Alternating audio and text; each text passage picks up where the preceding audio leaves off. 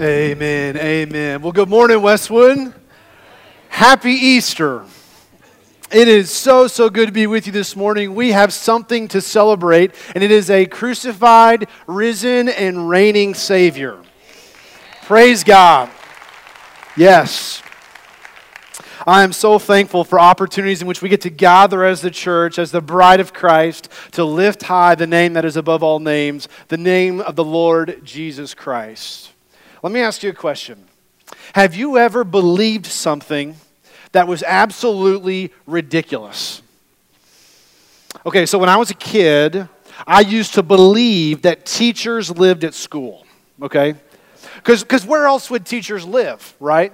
I also, at that same time, I had someone tell me that if you eat a watermelon seed, it will grow a watermelon in your belly. Y'all, you have never seen a five year old eat watermelon with precision like I did, okay? I also, the time, someone told me that if you untied your belly button, your body falls apart, okay? and it turns out it's not true, okay? Thanks, Dad. I appreciate that. But then there's this is the kingpin for me. Like the one thing I believe that is not true, but was so like true in my heart at the time, is that the, the toilet in most restaurants is so violent. I was concerned that when I flushed, I was gonna go down with it. And so you've never seen it. It was crazy. I would flush and run out the door in fear that I was going to be going down the pipes. It's funny how we have these things that we believe that sometimes are totally ridiculous. Well, when it comes to the cross of Jesus Christ, there are many who view the cross as foolishness. They see it as absolutely ridiculous. But then you have others who see the cross. They see what God has done for them in the gospel. They see a crucified Savior and they believe, and their lives are changed forever. That is the Apostle Paul's point in 1 Corinthians chapter 1. Let me show you. Grab your Bibles and turn with me to 1 Corinthians chapter 1. If you don't have your Bible with you, it's all good. You can pull up the Westwood app and under the resources tab, there is a Bible that you can download onto your phone. It'll follow along with us here in the text. Now, Paul planted this church in Corinth on his second missionary journey. It's a very pivotal location as it's a seaport on the Mediterranean Sea. It was strategically located for the sake of great gospel influence as people were traveling in and through this port day after day after day. But unfortunately, the city had this reputation, kind of like our modern day Vegas, okay? Now, there, there's not confirmation of this, but from my perspective, I think they had a slogan at the front of their city that said, What happens in Corinth stays in Corinth, okay? That was the culture there. Corinth was a, a place that they lived for sin and for self. In fact, unfortunately, what we see happening in the church is that the church looked more like the culture rather than like Christ. And even though this church was beautiful because they had Christ, it was an absolute mess. And so Paul writes them this letter. He is disciplining them, he is correcting them for the way that they're, beha- they're behaving. So throughout this letter, Paul's addressing all kinds of issues. Like what we see is that they're, they're believing the, the things of the world rather than the things of God. You have a man in the church who's boasting about an inappropriate relationship he's having with his stepmother. You see the church taking one another to court. They're suing each other. There are some who are getting drunk on the Lord's Supper. You have unhealthy marriages. You even have some who are unsure about the bodily resurrection of Jesus. And so Paul writes this letter not only to correct their theology, but to lead them in godly living and say, this is what the gospel looks like. We are to go this way. But the tone of this letter is, is like a strong word of discipline. Parents, I'm not sure if you're ever like me with my five kids, but you're just there, there's times they start stepping out of bounds, they make foolish choices, and you give them that chin to left shoulder. That and then like there's this moment where it's like, okay, it's time to correct this foolishness right now, okay? And then those, those that noise that most kids fear, the the sound of a belt coming out of the pants, like, uh oh, I'm about to get it, right? Well, that's what this letter is. This is Paul not just giving a, a chin to left shoulder, he is disciplining them like a loving father disciplining his wayward child. In his letter, he is directing their attention back towards the gospel. Well, in chapter one, we see little cliques breaking out inside the church. There are some who are like, hey, I follow Paul. And others are like, well, I follow Apollos. And then others are like, well, I follow Cephas. And then you got the really spiritual crowd, and they're like, well, I follow Christ. And so Paul is trying to say, no, no, no, no, no. Let's remember what unites us. Let's remember what brings us together, and it is the gospel. The gospel is what brings us together. It's not about who baptized you, because for Christ, verse 17, did not send me to baptize, but to preach the gospel, not with eloquent wisdom, so that the cross of Christ will be emptied of its effect. But then Paul draws a line at the cross. There are those who will reject it and those who will receive it, those who view it as ridiculous and those who view it as salvation. And in 1 Corinthians chapter 1 verse 18 Paul says this for the word of the cross is foolishness to those who are perishing, but it is the power of God to us who are being saved. Notice in the text the two responses that people have when it comes to the cross of Christ. The first response is that the cross is foolishness to the perishing. Verse 18, Paul says, For the word of the cross is foolishness to those who are perishing. Paul here is he's categorizing unbelievers who reject Christ, who reject the gospel, as those who view the cross as absolute foolishness. That word for foolishness, verse 18, it means absurd. It means ridiculous. So what is it about the cross that elicits this kind of response? Well, let's cut to the chase. The cross was an instrument of torture and execution. I was in the shopping mall one time and I saw a bunch of teenage boys who looked like they were up to no good. So I thought, man, this is a great gospel opportunity. So I walked up to this big group of boys hanging out, and one of them had a chain around his neck that was gold, and he had a gold cross with diamonds inside of it. And so I said, Hey, I like that cross. Why, why, why, why are you wearing it? And he says, Well, I just think it looks good. I said, Okay. I said, Did you know that, that was a, that's a symbol of an actual device, an instrument back in the first century of torture and execution. His eyes got really big, like, What are you talking about? And I used that cross around his neck to point him to the gospel. You see, the cross is an instrument of torture and execution. It is a gruesome, terrible way to die. And here, Paul is pointing to the cross as the means of celebration for those who belong to Jesus. In fact, in Galatians 6:14, he says, "May I never boast except in the cross of our Lord Jesus Christ." Well, see, that's absolute foolishness in the first century. It'd be kind of like us. We're celebrating lynching. We're celebrating the electric chair. We're celebrating the gas chamber. That's exactly what the cross is. It's an instrument of torture and execution. You see, the cross is more than a symbol, it's a mark of humiliating death. The Assyrians invented it, but the Romans perfected it. Murderers, thieves, traitors, all of them would be crucified by Roman soldiers. Often, the roads that were headed into downtown Rome were lined on both sides with people hanging on crosses. And it was Rome's warning to all who were visiting this is what happens to those who break the law. You see, criminals would be stripped naked. They would have nails driven through their hands, and they would hang on this cross and a nail through their legs and they would be hanging, but they were unable to breathe. The weight of their body brought them so low. So they would push up with their legs to catch a breath, but then they would be brought back down. First century Roman politician Cicero, he says, There is no fitting word that can possibly describe so horrible a deed. The cross was an excruciatingly painful execution. It was a terrible way to die. But for the Greeks, those who are prideful, those who boast in their knowledge and in their wisdom, for the Greeks, where wisdom and philosophy was everything, they were boasting of being more refined. The cross was repulsive, it was absurd.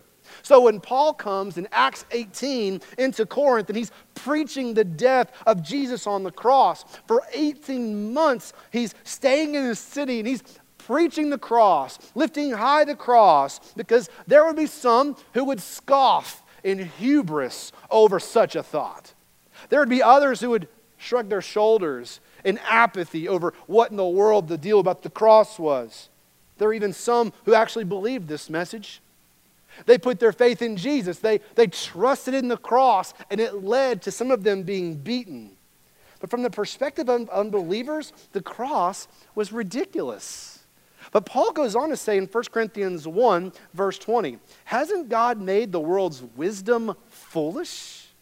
For since in God's wisdom the world did not know God through wisdom, God was pleased to save those who believe through the foolishness of what is preached. For the Jews ask for signs, and the Greeks seek wisdom. But we preach Christ crucified, a stumbling block to the Jews and foolishness to the Gentiles. You see, the cross of Christ does not make sense to the wisdom of this age in which we live. God taking on human flesh, being humbled to die on a cross. In the eyes of the world, that's weak, that's humiliating, that's absurd. And yet, for those who view the cross as foolishness, it points to their own destruction. Look at verse 18. He says, For the word of the cross is foolishness to those who are perishing. The word perishing, verse 18, it means permanent and absolute destruction. The word perish, it doesn't mean annihilation. It doesn't mean that you cease to exist. It means that there is an eternal death that awaits those who reject the cross of God's love in Christ Jesus. So, number one, the cross is foolishness to the perishing. But number two, watch this the cross is the power of God to the rescued. Verse 18, Paul says, but it's the power of God to us who are being saved. That word for power, it's where we get our word for dynamites. It means might, strength, power. Well, where, Kenneth, is God's power on display? Verse 18, it's in the cross. The cross is where the power of God is on display. But who is it for? Verse 18 us who are being saved. That word saved, it means to be rescued. You see, through the cross, you have been brought to divine safety. In the cross, God has made a means of saving you, of rescuing you from eternal destruction that's coming. But this has always been God's plan from the very beginning. In Genesis chapter 3, when sin entered into the world through Adam and Eve, God made a promise. He said, through the offspring of the woman, through the seed of the woman, he's going to bruise your heel, but he's going to crush your head. Satan, you are going to go down and he's going to stomp on your head. And that is ultimately fulfilled in the cross. In Psalm 22, King David said the Messiah would be pierced in his hands and in his feet. Y'all, that's 800 years before crucifixion was ever invented. Isaiah 53. The prophet Isaiah prophesies about the coming Messiah that he would be pierced for our transgressions, he would be crushed for our iniquities. The punishment that brought us peace was upon him, and by his wounds we are healed. But then you get to the New Testament, Acts chapter 2, verse 23. We see where the, Simon Peter stands up and he preaches at Pentecost and he speaks of the cross and says, Jesus was delivered up according to the predetermined plan and foreknowledge of God. You see, the cross was always God's plan A, and there was no plan B. That is exactly why Jesus came. His primary purpose for coming to earth was a cross, was to go and die for the sins of the world. In Matthew 16, Jesus is at Caesarea Philippi with his disciples, and as they're hanging out, he tells his disciples, I'm going to head to Jerusalem, in which I'm going to be turned in, I'm going to suffer, and I'm going to die. And Simon Peter steps up and says, God forbid, don't do that. And what does Jesus say? Get behind me, Satan. For you do not have in mind the things of God, but the things of man. Jesus would not even allow his own disciple, Simon Peter, block him or prevent him from fulfilling the mission of why he came. And that is to go to the cross. Jesus had laser like focus on getting to the cross to fulfill the reason why he came. And in Luke chapter 9, verse 51, it says, When the days drew near for Jesus to be taken up, he set his face to go to Jerusalem. There was a laser like focus in which he is focused on the cross. He will accomplish what God has in store for him. Well, why in the world is Jesus so focused on the cross? It's because through his death, the wrath of God would be satisfied towards sin. He would, through his death, be able to reverse the curse of Genesis chapter 3. It's through his death on the cross that he would atone for your sin and my sin. It's through his death on the cross that you and I could be forgiven. We can be redeemed. We can be adopted into God's family. God loves you so much that he sends his son to do one thing, and that's to die on the cross. And Jesus gave his life for you. The full wrath of God towards your sin was placed upon Jesus so that you could be set free. He was focused on the cross because of what it would accomplish the salvation of many. But you see, the cross was reserved for lawbreakers, murderers, thieves, sinners. Jesus was none of those. So why is he the one who's taking the wrath that we, that's us? Why is he there doing it? Because it's through his death, he steps in and takes our place. Instead of being you on that cross, receiving full punishment for your sin, instead of receiving eternal wrath in hell, Jesus steps in and takes your hell for you. He gladly drinks the cup of God's wrath dry so that you could be eternally satisfied in him. What's amazing is that the lawgiver came, he kept the law, and then he died for the lawbreakers. The sinless Savior died for sinners like us. The king gladly gave his life for his people. That's what we see in the cross is the power of God on display that Jesus died your death so that you don't have to. He took your judgment so that you could go free. He took your hell at the cross so that you can go home. He took your condemnation so that therefore there is now no condemnation for those who are in Christ Jesus. This is what he came to do to die on the cross for the sins of the world. 2 Corinthians 5:21 Paul goes on to say, God made him who knew no sin become sin. Watch this. So that we might become the righteousness of God in him. Jesus is the sinless savior. God made him who knew no sin. He didn't know it. He was totally sin free. But at the cross, made him, God made him become sin. He represents you and me at the cross so that those who believe in him, we receive his righteousness. Last night, Brother Rick talked about, about this, this great exchange. Jesus took our sin so we get his righteousness. He took God's wrath so we could be full of joy and set free. It's the work of the cross. This is what God came to do for us in Jesus. But here's the deal grab hold of this.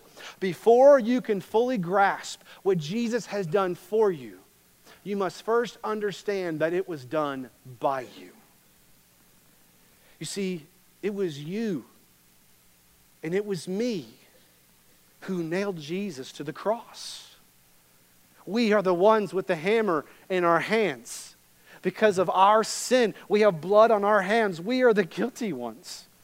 We are the ones who put Jesus upon the cross. All of us are guilty. And yet, Jesus was not passive in his death.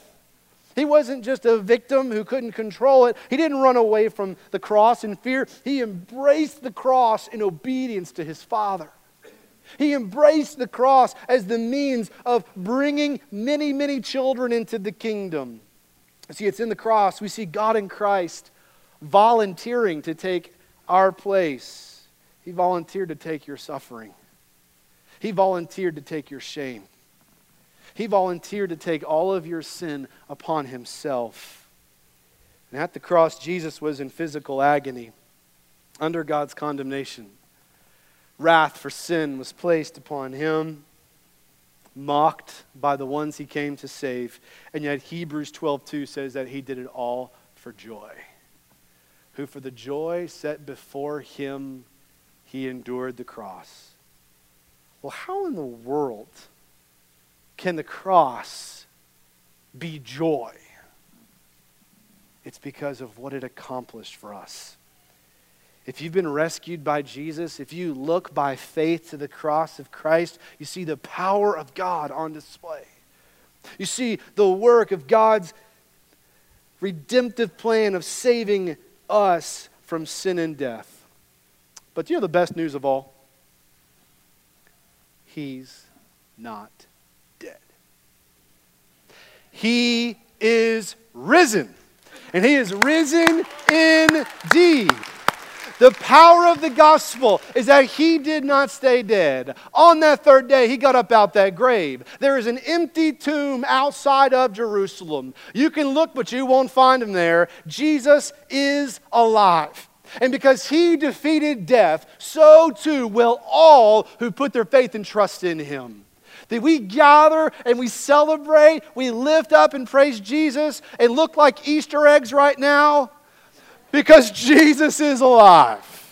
We celebrate what Christ has done for us. He is not dead on a cross, He is risen, ruling, and reigning in heaven.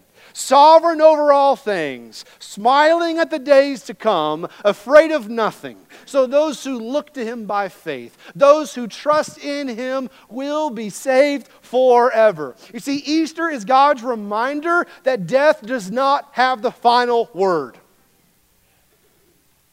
You don't have to fear death anymore, by the way. One of the things that Jesus accomplished at the cross was to fr- free you from the fear of death. Hebrews 2. You're set free. This is what Christ came to do. You don't have to be afraid of death. You don't have to be afraid of hell. You don't have to be afraid of God's judgment and wrath because that's what God took care of for you at the cross.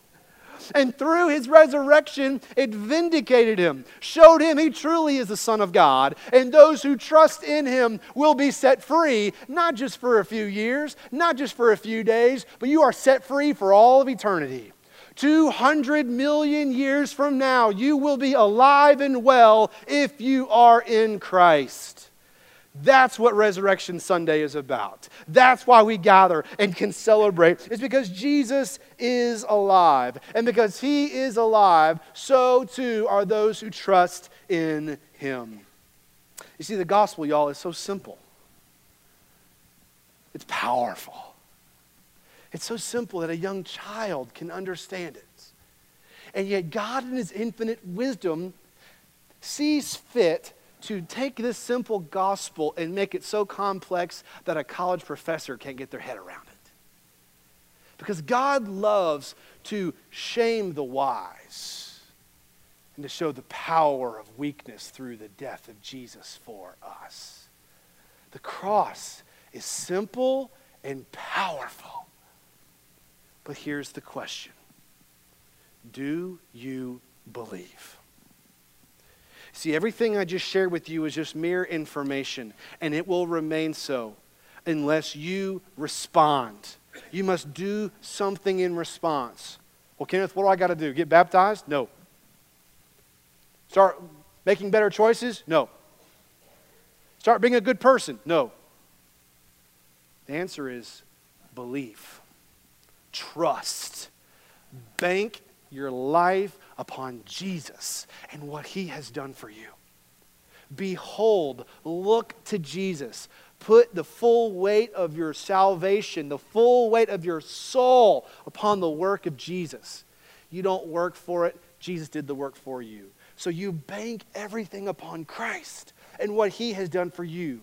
So that when you believe, it is then that you are saved. It is then that you are rescued. And it is then that you see the cross, not as just this religious symbol, you see it as the very power of God for all who believe. So the question is Is the cross ridiculous and foolish to you? Or is it your very rescue plan? Is it your salvation? This morning, behold Jesus. Look to Jesus. Be saved by Jesus. By in your heart crying out to Him, say, Oh God, have mercy on me, a sinner. Would you rescue me? Would you save me? And He will answer your prayer, Yes, I will. I have made a way through my Son. Believe, trust. And when you put your faith in Jesus, you then start a journey. And it is then that Luke 9:23 will begin to make sense when Jesus says, "If any man would come after me, let him deny himself, pick up his cross and follow me." That's what you and I get to do. For the rest of our lives until Jesus calls us home, we get to follow Jesus. All because of the great wonderful cross. It's simple and it's powerful for all who believe. Trust in Jesus.